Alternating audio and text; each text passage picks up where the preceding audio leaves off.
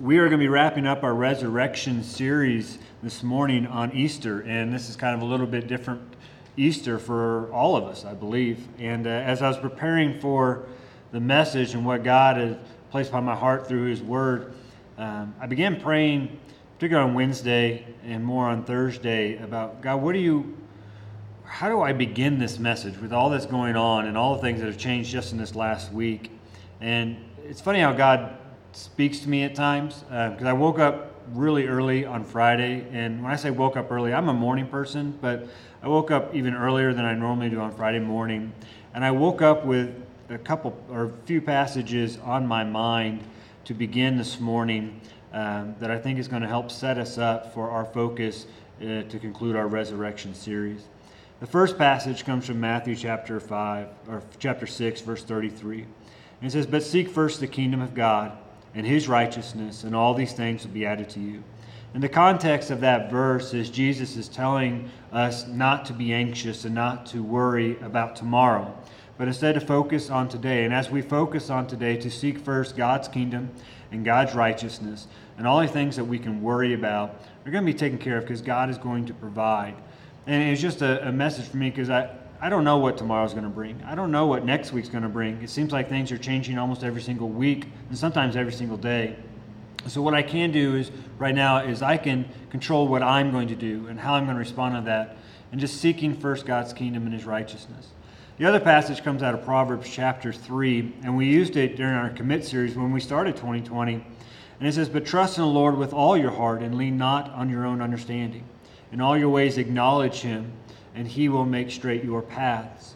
And again, we can't control tomorrow or the next day or the next week or the next 30 days, but we can control right now. And so, right now, even though we're in the midst of a lot of uncertainty uh, and a lot of frustration, maybe a lot of worry and anxiety and stress, uh, to trust God. You know, God wasn't taken by surprise by any of this that's going on but to trust the Lord with all of our heart, to not lean on our own understanding, because when we start leaning on our own understanding, that's when we start to worry and stress and have fear. But God tells us not to have fear, not to be afraid, um, and to acknowledge Him in all our ways. Uh, and everywhere we go, everything we do, to acknowledge that He is God and He is in control of the situation. And the promise is that He will make our paths straight.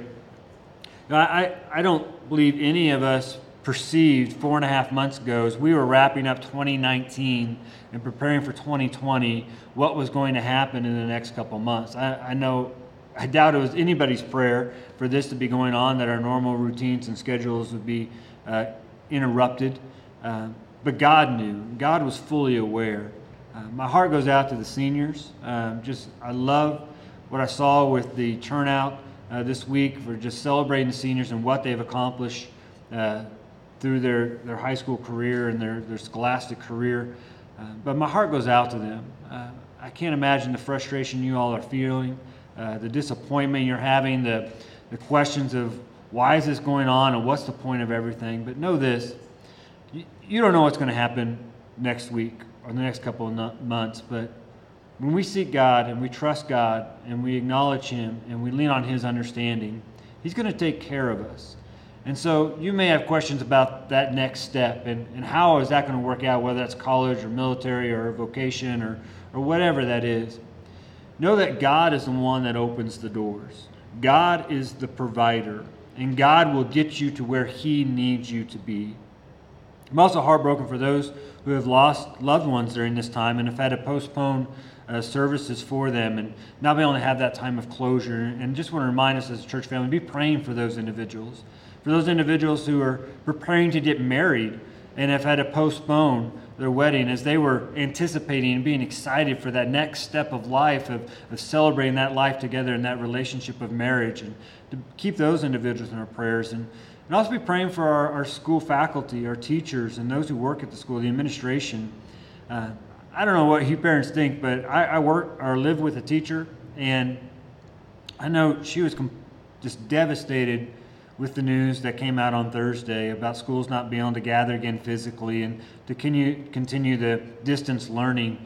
She was looking for the day to, to see her kids one last time and, and to hug them and smile and laugh with them and talk with them and see how they're doing. I know there's other teachers and faculty members that are going through the same thing. And uh, just be in prayer for those uh, in these situations that are going on. And in the midst of this, not to be consumed about what's going to happen next. You know, we didn't know when 2020 started this was going to happen, but God knew. God knew this was going to happen. It's not take God by surprise.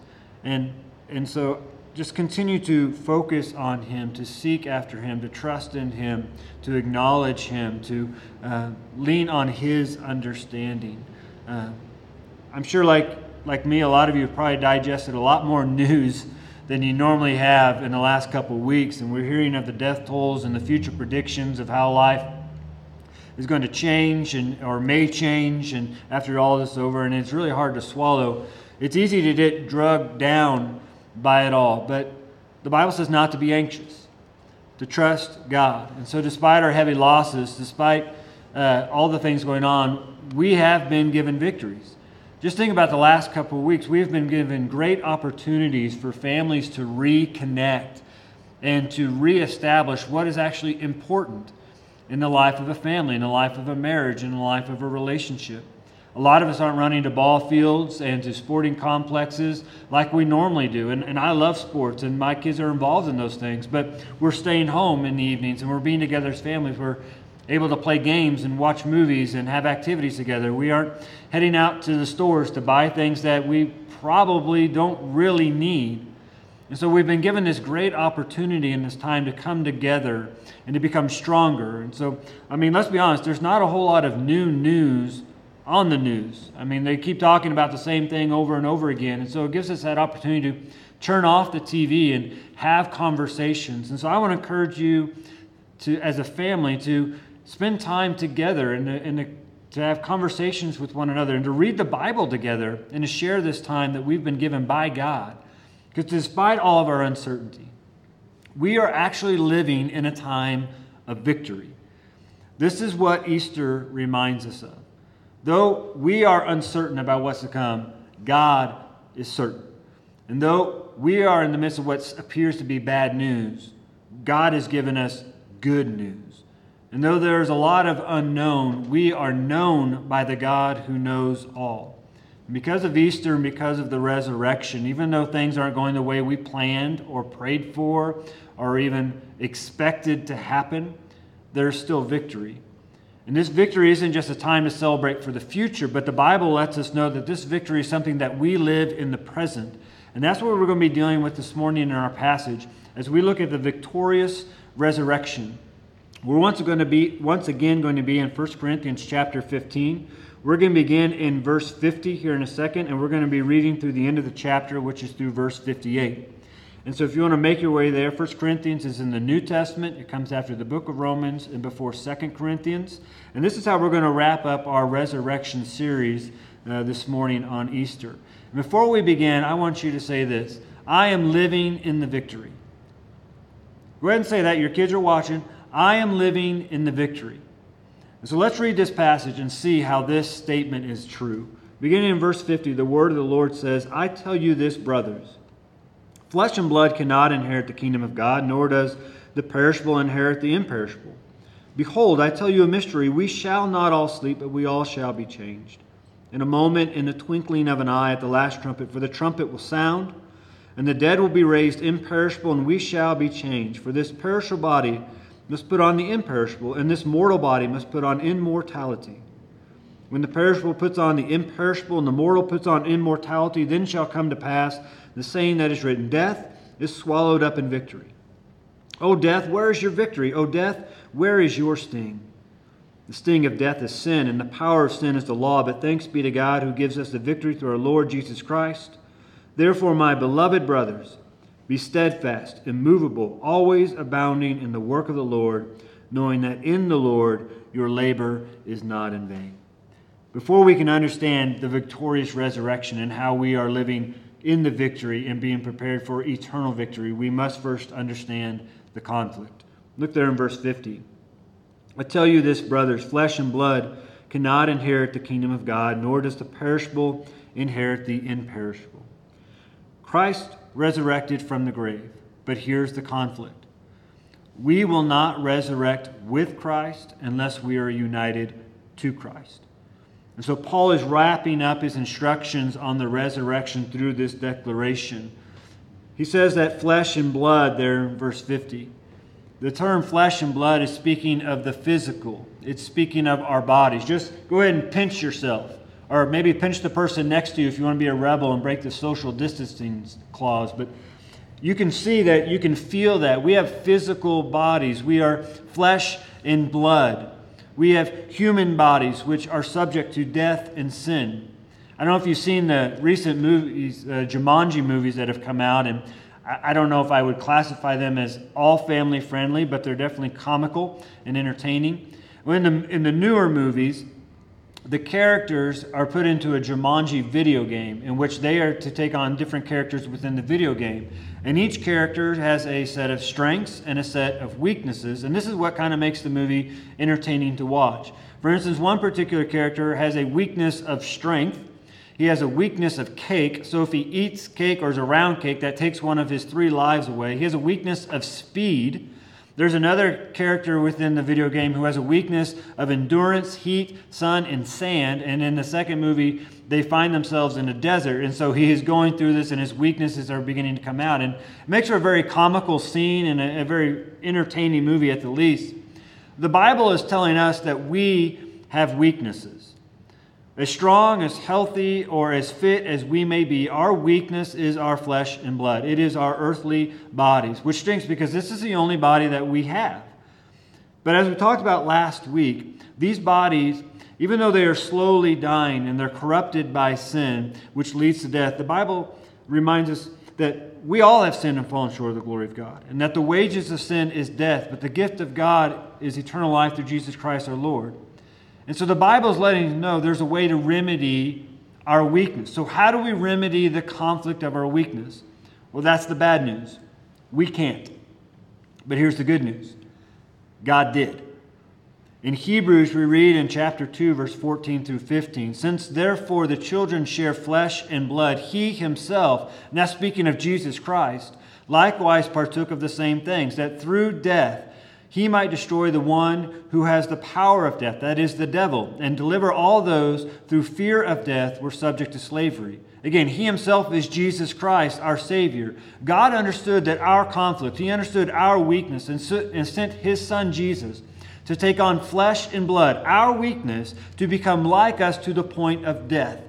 But Easter and our gatherings on Sundays, our future gatherings, I promise we're going to have future gatherings, our times when we gather for worship is not a celebration of Christ's death, but rather it's a celebration of Christ's resurrection and his power over death, over our weakness, over our flesh and blood. That's what we celebrate when we come to Easter.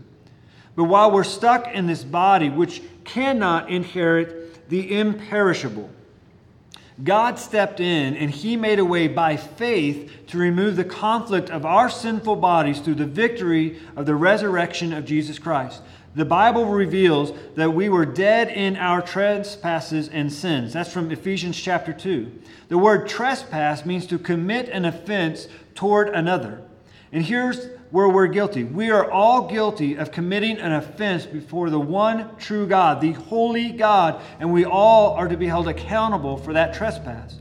This is who we were in our flesh and blood. And maybe you're listening here this morning and, and you need to hear this. But God, being rich in mercy, because of his great love, which he loved us, even when we were dead in our trespasses, made us alive together with Christ. By grace you have been saved, and raised up with him, and seated with him in the heavenly places in Christ Jesus, so that in the coming ages he might show the immeasurable riches of his grace and kindness towards us in Christ Jesus. In Colossians chapter 2, we read, And you, who were dead in your trespasses and the uncircumcision of your flesh, God made alive together with him, having forgiven us all our trespasses by canceling the record of debt which stood against us with its legal demands. This he set aside, nailing it to the cross. He disarmed the rulers and authorities and put them to open shame by triumphant, triumphing over them in him. This may be the most important aspect of the message, and no, the message is not done yet. But if you've placed your faith in the death and resurrection of Jesus Christ. And the promise of Colossians is you. You were dead, but now you God has made you alive in Christ. And nothing, not a virus, not war, not famine, not plague, can change what God has done for us because nothing can separate us from the love of God found through Jesus Christ. 2020 may have brought uncertainty, but we can be certain of what God has done through the resurrection of Jesus Christ and our faith in it, and this is Easter. Yet, if you have not accepted Jesus Christ, your Lord and Savior, if you have not accepted his sacrifice for your sins and his resurrection from the dead, the Bible says that you are still living in the physical and cannot be a part of the spiritual or the eternal or the immortal. But that can change today by receiving God's gift of love found through Jesus Christ, by accepting Christ Jesus as your Lord and Savior. If you need to do this, then I beg you to pray Lord, I am a sinner, and I am in need of your forgiveness. I believe your Son, Jesus Christ, died for my sins and rose again that I can be forgiven. And I accept him now as my Lord and Savior. If you've prayed that prayer today, I encourage you to reach out to me. If you've prayed that prayer or something like it at some point in time, then the rest of this message, I hope, encourages you. Because as a believer, we live in the victorious transformation. Look in verse 51 says, Behold, I tell you a mystery. We shall not all sleep, but we shall all be changed. In a moment, in the twinkling of an eye, at the last trumpet, for the trumpet will sound, and the dead will be raised imperishable, and we shall be changed. For this perishable body must put on the imperishable, and this mortal body must put on immortality. When you read the word behold in Scripture, it should immediately grab your attention to what is going to follow next. The word behold means to listen carefully. Paul is led by the Spirit to basically write, Listen up. I have something to tell you which cannot be known apart from God's special revelation, which He has given to me to deliver to you. In other words, what Paul is saying here and for the rest of this chapter should receive our full attention. The word sleep there in 51, 51, is a term that Paul uses frequently in referring to believers who have died, who have, who have gone on. He used it earlier in the chapter by saying fallen asleep. It is a symbol that when believers die, they go into a state of rest and a state of peace. Paul says that not all believers are going to die, but all believers are going to be changed. They are going to be transformed. This is alluding to the verses we looked at last week in verses 35 through 49. At some point in time, and only the Father knows, all those who have called upon the name of Jesus Christ for, the, for their salvation, forgiveness of sins, will be changed. And here's the beauty of this change this change is going to be instantaneous. I saw in the news this last week that they're predicting this, this time period is going to be known as Quarantine 15. And it's similar to the freshman 10. If, if you have a college student or you've been to college, you know that's an idea that when you go to college that first year as a freshman, you're going to put on 10 pounds. Well, they believe that many Americans and people across this world are going to put on at least 15 pounds during this time that we're called to stay at home and to be quarantined. And so, I don't know, in the next 30 or 40 or 60 days, we are all going to be changed in some way. Some of us may have to go use that stimulus check that the government's going to send you to go buy some new wardrobe because you have tighter pants and shirts that no longer fit. I do know that there's some in our church family are taking this time to focus on their health and focus on their nutrition. And so some of y'all are going to come out looking a lot smaller and different than we remember you being about 30 days ago. Some of y'all, as soon as this thing lifts, you're going to be calling up your hairstylist because some of that wisdom has begun to show on the type, top of your scalp. The reality is, we are all changing during this period of time.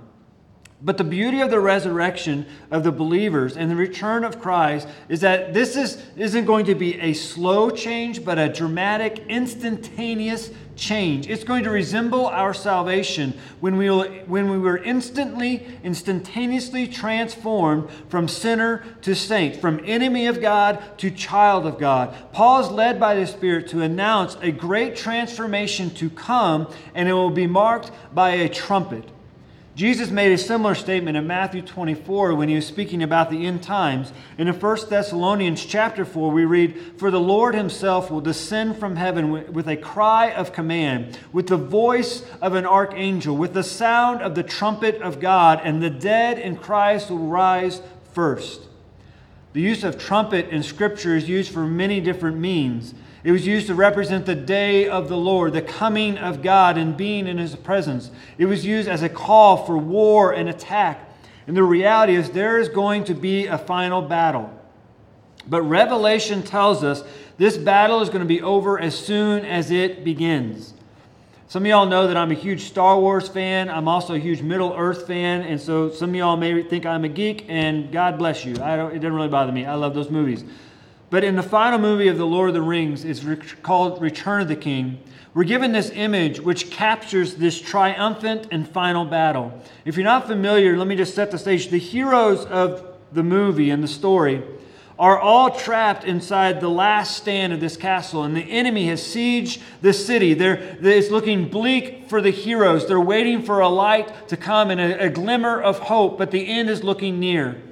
And then the king returns, and he returns with his army and what seemed like an insurmountable foe for the heroes in, in the story becomes overwhelmed by the king and his army as they just roll over the enemy as if they're not even there. They show how powerless they truly are to his authority. And this is what Jesus Christ is going to do when he returns. The king is coming soon, and he comes with his army that is going to roll over the powers and authorities of this world as if they didn't even have any power or authority. He is going to show that we, by our faith in Jesus Christ, are on the winning team. And I think we need to remember that during these days.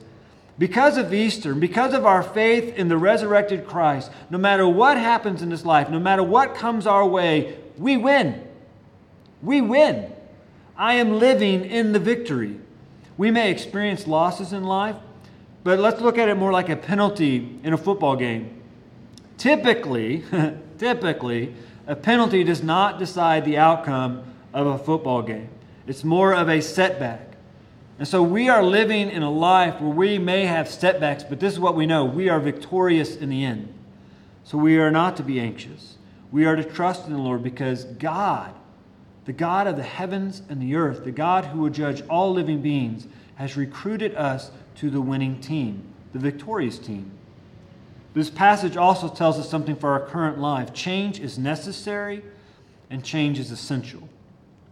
As we wait for the kingdom of God to fully be established, we are in the midst of a victorious transformation which is to be happening daily. The sound of the trumpet is a reminder that we are to be living triumphantly even in these dark days. It is a reminder that while we live today, we must allow God to continually transform our hearts and minds from where they are to where He needs them to be so we can be instruments of His righteousness. The mystery of what is to come is to call for us to live in expectancy for the King, Christ Jesus' return. Meaning we are to do our part to make sure that we are ready individually, but also to do our part to make sure that those that we love are ready when Jesus Christ returns. And so we do this by living the victorious gospel. Look in verse 54. When the perishable puts on the imperishable and the mortal puts on immortality, then shall come to pass the saying that is written Death is swallowed up in victory. O death, where is your victory? O death, where is your sting? The sting of death is sin, and the power of sin is the law. But thanks be to God who gives us the victory through our Lord Jesus Christ. The beauty of the gospel that we have accepted is it not only secures our future, but it allows us to live in the victory in our present. Christ has taken away the sting of death. That phrase swallowed up at the end of verse 54 is a metaphor to describe the complete destruction of an overwhelming force. And so, though we live in this body with, which wrestles with sin, the power of sin has been completely destroyed because of Jesus Christ and his resurrection. Christ has revealed the power of sin is uncontestable compared to the power of the resurrection. This means no matter what we are facing, no matter the battles we go through, no matter the sins we are struggling with, no matter the worries which might come and consume our minds, they are nothing compared to the complete power and authority of Jesus Christ because of his resurrection and the promise of our future, resurrec- future resurrection. So even though while we are still in this tent, meaning our body, we groan, being burdened, that we would not be unclothed, but that we would be further clothed, so that what is mortal may be swallowed up by life. He who has prepared for us this, is, this very thing is God, who has given us the Spirit as a guarantee. So, because of this, 2 Corinthians chapter 5, verse 6 says, We are always of good courage. Isn't that a word we need? To always be of good courage, despite what is going on because of our faith in Christ. We are to always be of good courage. Death does not have the final say over our lives because of our faith in Jesus Christ. Death is merely a sting. It's like a, a bee sting or a mosquito bite. It's apparent, it's annoying, sometimes hurts, but it doesn't have the final say. Death sting has been taken by Christ because of his sacrifice on the cross and his resurrection from the dead. And because of Jesus' obedience to God, God has destroyed the effects of death and its overshadowing fear upon our hearts. At least that's what our faith in Christ is meant to produce. Our victory, though, isn't in ourselves or what we can do. Our victory is through our Lord Jesus Christ, there in verse 57 meaning that we are completely reliant upon Christ for our salvation. So we are to be completely reliant upon Christ in living out our salvation. And in doing this, we live the victorious life. Look in verse 58. Therefore, beloved, my beloved brothers, be steadfast, immovable, always abounding in the work of the Lord, knowing that in the Lord your labor is not in vain. Notice there are three commands which Paul is led to give us to live out the victorious life. The first is to be steadfast. It means to be strong in the faith, to stand firm for what we believe in and know. It is a call to be solid and to remain on the rock. Jesus told us there are going to be storms that come in life. We are, in fact, living in one of those storms.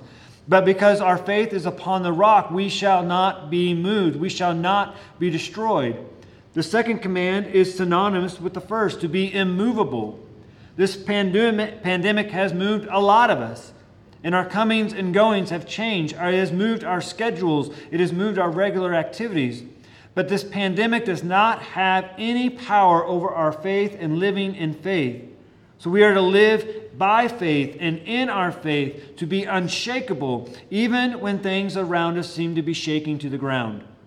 No matter what the news says, no matter how bad things get, we are not to allow anything to move us from the assurance that we have in Christ and the security of our salvation. We may think we're waiting for the stay at home order to be lifted, but the reality as believers, we're waiting for something greater. We're waiting for Jesus Christ to call us home.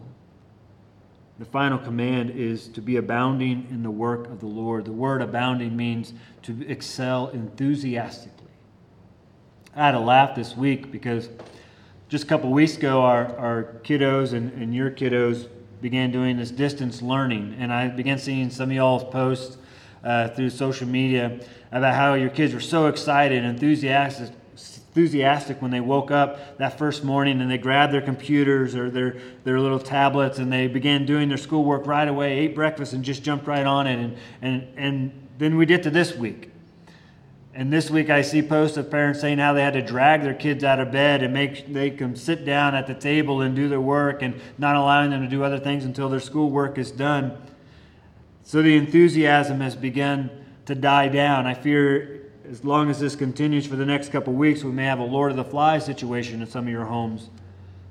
When this began, our kids were excited. They were enthusiastic about this new opportunity and this new challenge. As time has gone on, that enthusiasm has begun to fade. Many of our, our kids are wondering are they going to get to see their friends again? And it kind of mirrors what we can do in our relationship with Christ. When we came to Christ, many of us were excited. We were enthusiastic about the opportunity and what just happened in our life and how He had changed us, how we were saved, how we were completely forgiven. But as time has gone on and years have passed, some of us begin to wonder when is He going to come back? What is the point of all of this? We begin to struggle in our faith. All of us pastors included, all of us are in danger of going through spiritual valleys. They're going to happen. But this is why we're commanded in Scripture to always abound in the work of the Lord, to always excel in what we do for the eternal kingdom of God. God is still at work in this world. He is still wanting to use us for His eternal glory. Though we can't meet physically, God is still using Harvest Hill Baptist Church, His bride, for His glory. He is still doing ministry and mission through this church. So, this isn't a time for us to become lackluster in our work for the Lord simply because we aren't gathering together physically. Rather, it is a time for us to be consistent and constantly, enthusiastically giving and abounding in the work of God. This pandemic does not stop or release us from being Christ's ambassadors. Why? Because we know that this virus and nothing else in this world has the final say over our life. Christ does. So we do this because we know that all that we do, no matter the circumstances, our labor is not in vain, which ties this to the way Paul used it earlier in this chapter. We continue to do the work of God because it is not in vain. And in doing so, we reveal to the world that we have not believed in vain, verse 2. And that God's grace toward us was not in vain, in verse 10. And that our preaching of the gospel, our message of hope to the world, is not in vain, verse 14. And our faith, despite our current circumstances, is not in vain, verse 14 again. You may be feeling like so many things are meaningless right now. You may even ask, what is the point of all this? But in Christ, everything we do individually, corporately, and in the world for the kingdom of God is never meaningless, pointless, or in vain. God has given us, his people, a great opportunity to show this world there is a message of hope which will always stand true. The point is this our salvation and the resurrection of Jesus Christ has given us the means to have an impact in all that we do and all who we encounter. This is Easter. Easter is about victory. I'd like to listen to these words, which may sound familiar to many of you. I heard an old, old story how a Savior came from glory, how he gave his life on Calvary to save a wretch like me. I heard about his groaning, of his precious blood's atoning. And then I repented of my sins, and I won the victory. O victory in Jesus, my Savior forever. He sought me and bought me with his redeeming blood. He loved me ere I knew him, and all my love is due him. He plunged me to victory beneath the cleansing flood. Chapter 15 of 1 Corinthians delivers us an incredible message of victory and hope. It reveals, yes, death remains. But death remains because sin remains. And sin remains because God's law remains. But victory remains because Christ remains. And because Christ remains, the work remains in, in us and through us. What victories have you experienced in your relationship with God these last couple weeks? What victories are you hoping to experience in the next couple weeks in your relationship with God. Brothers and sisters in Christ, let us live in the victory we have been given through Jesus Christ and his resurrection. Maybe you're listening to this message and you need to be a part of this victory. I'd like to return to the prayer I mentioned earlier. If you have yet to place your faith in Jesus Christ, then you are still dead in your sins, in your trespasses. You are still in the physical, and you cannot inherit the spiritual, immortal, or eternal kingdom of God. But that can change today by receiving God's gift of love found in Jesus Christ and accepting Jesus Christ, your Lord and Savior. If you need to do this, then I beg you to make this your prayer. Dear God, I am a sinner. I am in need of your forgiveness. I believe your Son Jesus died for my sins, and rose again that I can be forgiven. And I am accepting him as my Lord and Savior today. If you pray that prayer, please reach out to me, Pastor Mike at harvesthill.com, or you can find me on Facebook as Mike Hurchin and send me a message. I'd love to talk with you. You can make a comment at the bottom of this video. I'd love to reach out with you and encourage you and, and help you continue in this relationship you've now begun. Knowing you may be alone right now, you may be with family and friends, but know that the heavens erupted when you lifted up that prayer. Brothers and sisters Christ, we are living in the victory because of Easter. I hope you have a wonderful Easter with the family you have around you. Make sure to reach out to your family members and let them know you love them as well. Let them know that they're living in the victory. Remind yourself that I'm living in the victory all because of Jesus Christ. And I'd like to finish our time together in a time of prayer. Father, thank you for this day. Thank you for loving us and taking care of us. Thank you for being our God who never changes, who knows all things, who controls all things, who is over all things. You are the Alpha and Omega, the beginning and the end. You are the creator of the heavens and the earth. The heavens declare your glory. And Father, we bow before your holiness. We bow before your wisdom. Father, we know that everything is according to your will, and you have a plan even for this situation, and that you're working it out for your good and ultimately our good. So, Father, help us to trust you. Help us to seek you. Help us to rely upon you and lean upon you, knowing that you are never going to leave us or forsake us. Even though we go through valleys, you are right there with us. Lord, thank you for that promise. Thank you that nothing can separate us from your love. Thank you for the victory you have given us, not only in our eternity, but Lord, the victory we are living in right now. Father, I pray that this day be a day that you be raised up and glorified, that your kingdom would come in our life and our family's life, that your will would be done. I pray that you take your word and your message, and Father, your spirit will use it for your glory and your kingdom. And Lord, forgive us if we have failed you. But again, thank you for allowing us to be together, even if it's through this medium. And Father, we pray that you come and either take us home or you come and remove this pandemic so we can gather once again, which we know is good for our souls. And praise all in the name of Jesus Christ, our Lord and Savior. Amen.